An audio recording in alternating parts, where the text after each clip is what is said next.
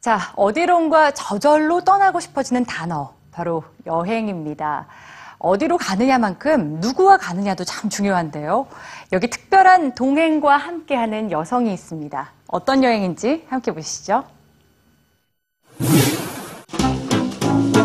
저는 25살입니다. 뉴욕에 살고 있는 재미교포 2세죠.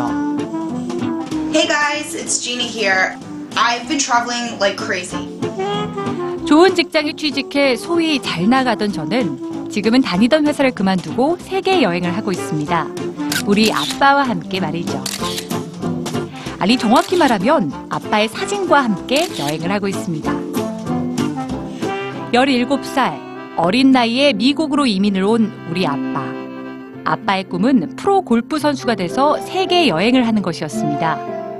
그러나 평생 아빠의 여행 루트는 세탁소 집, 집 세탁소 이 둘 사이의 거리뿐이었습니다. 하루 12시간, 일주일에 6일을 꼬박 그렇게 20년 동안 가족의 생계를 책임지며 아빤 몇평 남짓한 세탁소 작은 공간에서 일만 하셨습니다. 아빠는 늘 입버릇처럼 말했습니다. 여행이 가고 싶다고. 하지만 결국 2년 전 아빠는 위암으로 저의 곁을 영원히 떠났습니다. 절망감에 미친 듯 일에만 매달리던 2년. 어느 날 문득 아빠에게 더 넓은 세상을 보여드리고 싶었습니다. 그래서 무작정 사표를 내고 아빠가 가고 싶어 했던 아이슬란드로 훌쩍 떠났습니다. 제 키만한 아빠의 사진과 함께 말이죠. 우리는 많은 곳을 함께 여행했습니다. 아이슬란드, 파리, 이탈리아. 세계 곳곳에서 저는 아빠와 사진을 찍었습니다. 몸은 옆에 없지만 마음만은 꼭 끌어안고 찍었습니다. 그러면서 저는 한 가지 사실을 깨달았습니다.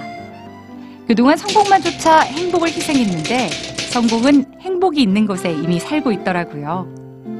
여러분, 지금 어떤 삶을 살고 계신가요? 성공 혹은 희생의 테두리 안에서 자신을 가둬놓고 있진 않나요? 떠나세요.